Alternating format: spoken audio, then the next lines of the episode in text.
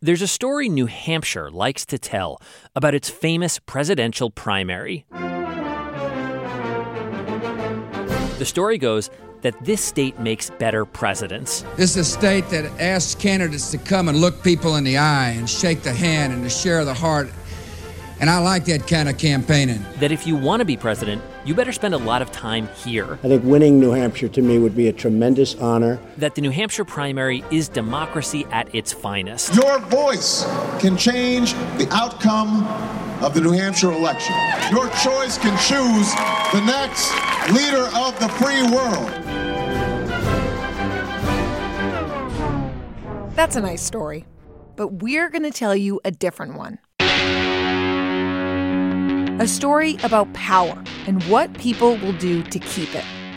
A story about how a state that's much smaller and way whiter than other states gets the first crack at picking presidents. Because here's a secret here in New Hampshire, we know how valuable this thing is, how much power it gives us. We're not giving that up.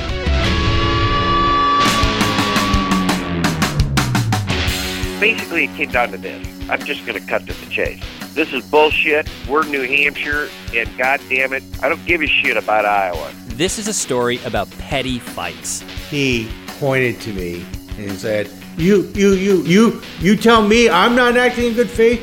You're not acting in good faith." And confusing arguments. He referenced Mussolini, like he talked about Mussolini for maybe five minutes. About people who tried to challenge the status quo. Take a look at these quotes.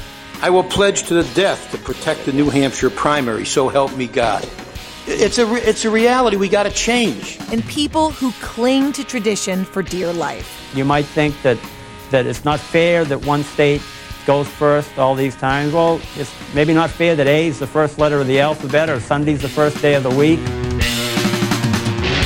Coming in September from New Hampshire Public Radio, Stranglehold, a podcast about what happens when one small state gets its hands around our presidential elections and won't let go.